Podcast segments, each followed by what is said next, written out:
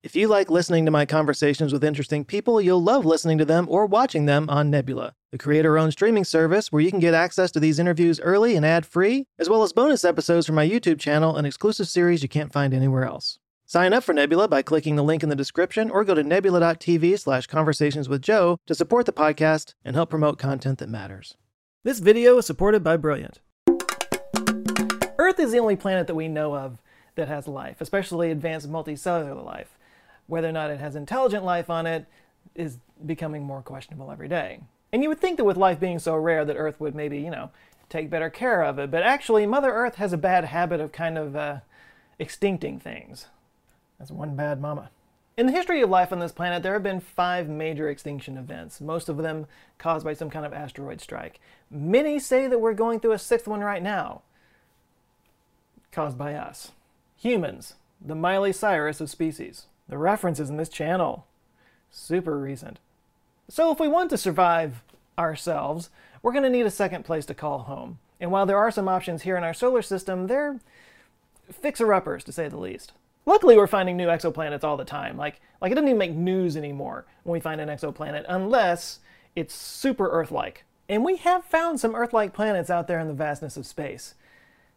Whether or not we would ever actually be able to get to them, that's another question.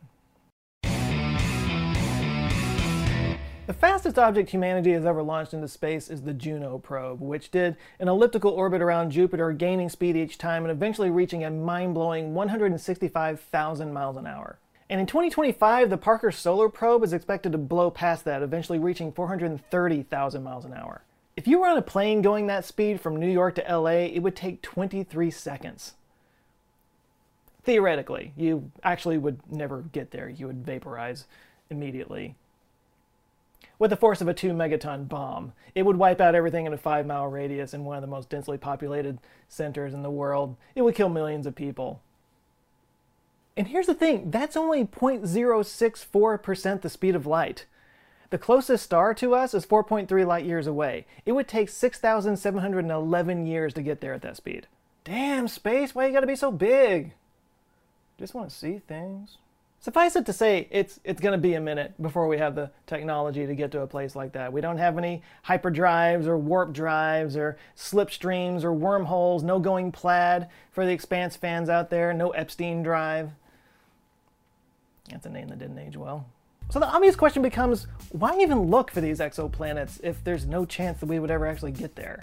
My first thought is, you never know, we might eventually develop the technology to go faster than light, but the second thing is, finding life on another planet in the universe would be the biggest discovery in the history of our species. It would completely make us rethink everything about our place in the universe. As long as there's a question mark on whether or not there's life in the universe, we will continue to fill that gap with the belief that we're special in some way, and this whole thing was made for us, or that we're living in a simulation or something like that. And yeah, finding out that we're not really special might be a bummer, but the flip side is, that also means that we're part of something bigger. Much bigger. So yes, we search for life on other planets. And because we only know of one kind of life, we look for planets that are as close to the type of planet that created that life as possible. And to do so, scientists have gotten super nerdy about it. Enter the Earth Similarity Index. This is actually a thing. The ESI is a mathematical model determining how closely a planet resembles planet Earth, with one being completely Earth-like. So we're trying to find a planet as close to one as possible. Mars, for example, is considered to be an ESI of 0.697. Not good, not terrible. But still, no life on it. At least, no life we've been able to find. And it's not for lack of trying. The number one feature we're looking for here is size. A rocky planet, roughly the size of Earth, would probably have a similar atmosphere, similar composition, lots of things. And there's actually an easy equation to determine a planet's ESI value when it comes to size. It looks like this. Yes, this is actually known as the Easy Index because, I mean, look at it. It's so simple. So in 2007, some astronomers applied this formula to the planets and the large bodies in our solar system, large bodies being anything with a radius of 100 kilometers, and they picked 47 of them. And they applied this formula to the known exoplanets at the time, which is 258, which is adorable because there's well over 4,000 now. And they plotted the distribution of planets across the ESI index, and they got a chart that looks like this. So the yellow in this chart is the predicted percentage, the orange one is for the planets in our solar system, and the blue line is for the exoplanets that were discovered by 2007. And as you can see, the number of exoplanets drops precipitously as you get closer to one. Although I'm going to say it, I do have a problem with this graph because it was done in 2007 and there was such a small number of exoplanets that we had discovered at that time. And earlier on, most of the planets that we were finding were large, super Jupiters that, we've only recently been able to start finding the smaller rocky planets. So I think a current version of this would look quite a bit different. Or not, I don't know. I don't trust it, but I couldn't find a newer graph than this. So then why even show us this, Joe? Well, I don't know, except to maybe just make the point that people are looking at it like this. But still, even if it is right, and there's only, what, like 4% of planets out there that are, in the higher tier of the ESI index, that's still a lot of potentially habitable planets out there. Using Kepler Space Telescope data, scientists have assumed that there's around 50 billion planets in our galaxy, with about 500 million of them in the habitable zone of their stars. That's 20 million potential cradles of life. Of course, that's just taking size into account. There's a lot of other variables that you have to consider. And as for how we find these planets, the two most popular ways of doing it are the radial velocity method and the transit photometry method, which I've talked about before, so I'm not really going to go into detail on that, but there are several other ways of doing it, which I'm not going to go down that rabbit hole. You guys can go look it up yourself. I'll put a link down in the description if you want to know more, but there's many different ways that we have gone about finding planets over time. But moving on, since scientists have gotten so nerdy about how to classify these planets, it only makes sense that they would have all that together in a catalog somewhere, which they do. It's called the Habitable Exoplanets Catalog. And the exoplanets here are categorized into three groups based on size. Subterran, which is smaller than Earth, something like Mars. Terran, which is very Earth-like. And Superterran, which are basically super-Earths that can be up to 2.5 times the radius of the Earth and 10 times the Earth's mass. There are some planets out there beyond the size of super-Earths, like this beefy boy, which has more than 9 times the mass of Jupiter. Obviously something like that would not make its way into the Habitable Exoplanets Catalog, but for the ones that do, they meet a very strict criteria. Be roughly the size of Earth, be near a bright and stable star, have a rocky composition but with some water features, a warm planet that's in the range of 255 Kelvin, a planet with an average radius, which means it's spherical, and an exoplanet that isn't too far away. So now that we've explained what qualifies a planet to be Earth-like, let's look at a few standout examples, shall we? First on the list is Teegarden b. Teegarden b was found just last year in June 2019, and it's 12 light years away orbiting an inactive M-type red dwarf star that's around 8 billion years old. The fact that it's an inactive red dwarf star is good because the active ones tend to kind of rip away atmospheres. It's really close to the same size as Earth at 1.05 Earth masses, and it's really close in temperature at 267 Kelvin. Earth's average temperature is 288 Kelvin. But it orbits way closer to its star with only a 5-day orbital period, meaning its year lasts 5 days. And the star emits primarily infrared light, so life on this planet would be very different, especially plant life. But all in all, it scores a 0.93 on the ESI index and has about a 60% chance of having similar conditions to Earth. And it's only 12 light years away, so in cosmic terms, not too bad. So maybe someday you'll be able to have tea on Teegarden. I'm kidding, that's never gonna happen. But hey, if you're not into that Teegarden life, you might like K2-72e. And no, that's not the name of Elon Musk's next child. K2-72e is actually considered a super-Earth at 2.21 Earth masses. It was found in 2016 orbiting around an M-type star and has a 24.2-day orbit, making their year about a month long for us. And it orbits really close to the star, only 1/10 as far away as we are from the sun. Which would create some spectacular sunrises, except for the fact that it's probably an eyeball planet. It's tidally locked with its star, so you would never actually see the sunrise. I've done a whole video on eyeball planets. They're super interesting. I'll link it down below. But if you would like to get close to K2-72e, you might want to leave early because it's 227 light years away. GJ3323b was found by the HARPS telescope in 2017. It's a rocky world with 2.02 times the mass on Earth, which means that Sylvester Stallone is twice as big there. Get it? Because Rocky? So funny. The downside to this one is that we don't think it has any water on it. And we don't really know that much else about it. It's an Earth-sized planet in the habitable zone of its star, and that's about it. I'm sure there'll be more info coming in on it as we examine it in the future.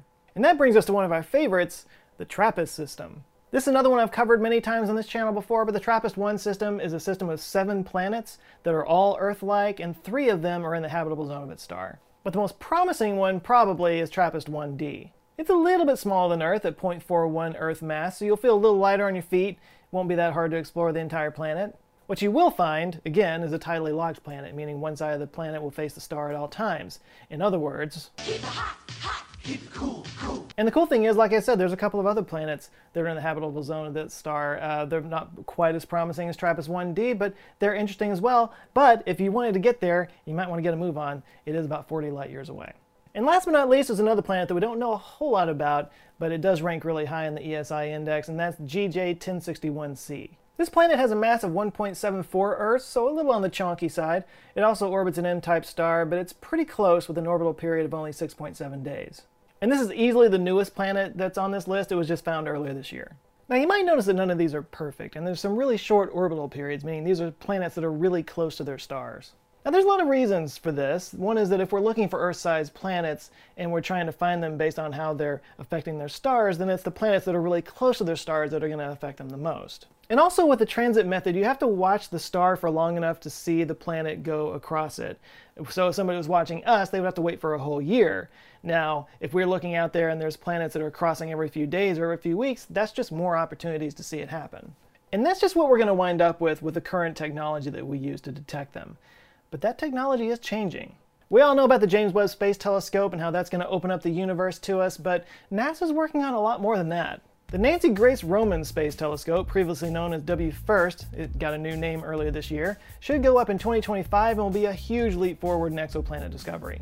Because not only will it be able to view with the same clarity as Hubble, it'll be able to do so over 100 times larger area, and it'll have a coronagraph on board to directly image planets around distant stars. This will complement JWST and the TESS satellite to give us more eyes on exoplanets than ever before.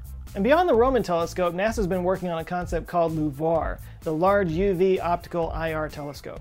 This wouldn't go up for 10 to 15 years after the Roman telescope, but this is basically JWST on steroids. This is still in development, so there's still a lot of speculation here, but the mirror on LUVOIR is expected to be between 8 and 15 meters. JWST is 6.5 meters. The abilities of this telescope are enormous, from seeing the earliest moments of our universe to galaxy formation, even planet formation, and it's going to open up a whole new category of exoplanet detection. Another NASA project on the horizon is called HabEx, and it's specifically designed to directly image Earth-like planets around Sun-like stars. HabEx's main goal is to not just directly image Earth-sized exoplanets, but also determine the composition of their atmospheres. It'll do this by measuring the spectra of the light coming off of the atmospheres and look for signs of life like oxygen or ozone. And looking as far out as 2050, NASA has something called the Exo Earth Interferometer Telescope. This is a whole new way of detecting exoplanets. Interferometers are devices that split light waves and then use the alignment or misalignment of the light waves when they come back together again to measure things to nanometer accuracy. The LIGO and Virgo gravitational wave detectors are good examples of this. Well, the Exo-Earth Interferometer would use that same idea across either a couple or an array of telescopes to image things to a greater detail than, say, an optical telescope could. This is known as angular resolution. And I would explain the details of how this works, but I can't do it. I'm not that smart. But if this works, an array like this would not only be able to directly image exoplanets and ascertain what's in their atmospheres, you might actually be able to map the planet's surface. So yeah, in the next 50 years, we're going to be getting closer to exoplanets than ever before, even if we can't quite actually get close to them. It's really amazing what scientists have been able to think up when it comes to, visualizing and resolving images from the outer universe. And if you want to get an idea of the whole history of astronomy and how it all works, I can definitely recommend the astronomy course on Brilliant. Over 30 interactive quizzes and more than 300 exercises, you'll learn everything you ever wanted to know about the cosmos, including black holes, dark matter, Hubble's law, black body radiation, and much more. And once you've absorbed all that, you can move on to some of the other courses on Brilliant, like the classical physics course, the quantum mechanics courses, applied science, computer algorithms, even competitive math. And the thing that's so great about Brilliant is that you learn things by solving problems. This wires your brain to think like a scientist and superpowers your problem-solving abilities that can pay off in every area of your life. Plus, you can do it on your mobile device, even offline, so you can take it with you wherever you go. And they've got these daily challenges, so if you just want a little brain nugget every day to just kind of keep you sharp, it's a great way to spend 10 minutes or so. But if you want to get a taste of what I'm talking about, they do have free daily brain teasers and whatnot. And if you want to take just the first section of any of these courses, like any of them on their platform, you can do that. Try it out for free.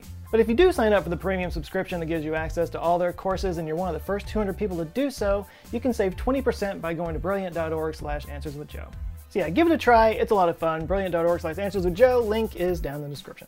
Big thanks to Brilliant for supporting this video, and a huge shout out to the Answer Files on Patreon that are keeping things going, forming an awesome community, and actually starting to help me out with fact checking and stuff for the videos. So I really do appreciate that. There's some new people. I gotta murder their names real quick. We got KM Asano, Elisa Sandul, Christopher Chapman, Steve, Ronald Kemp, Sermansky, Richard Margolin, Craig Chaplain, Michael Gatewood, John Bird, Mark Boyce, Derek Borrego, Robert Solomon, Ithalin, Nico F. Earth, Yale Sleggers, welcome back, sir, Kimberly Petrie, A.W. Parker, and Mitchell Rotes. I think I said that right. Thank you guys so much for signing up. If you would like to join them, get early access to videos and exclusive content that other people don't get to see, you can go to patreon.com/answerswithjoe. As always, t-shirts are available at the store at answerswithjoe.com/store. Lots of fun, nerdy stuff. There is some new stuff on the way, so you might want to go check it out. There's also mugs, hoodies, all kinds of stuff. It's not just shirts. Anyway, go check it out. It's fun. It supports the channel. I do appreciate it. answerswithjoe.com/store. Merchandising! Please do like and share this video if you liked it, and if this is your first time here, Google thinks you'll like this one, so you might want to check that one out, and any of the others that might have my face on the side. And if you do like them and you enjoy them, you want to see more, I invite you to subscribe. I come back with videos every Monday. All right, that's it for now. Thank you guys for watching. Go out and have an eye-opening week. Stay safe, and I'll see you next Monday. Love you guys. Take care.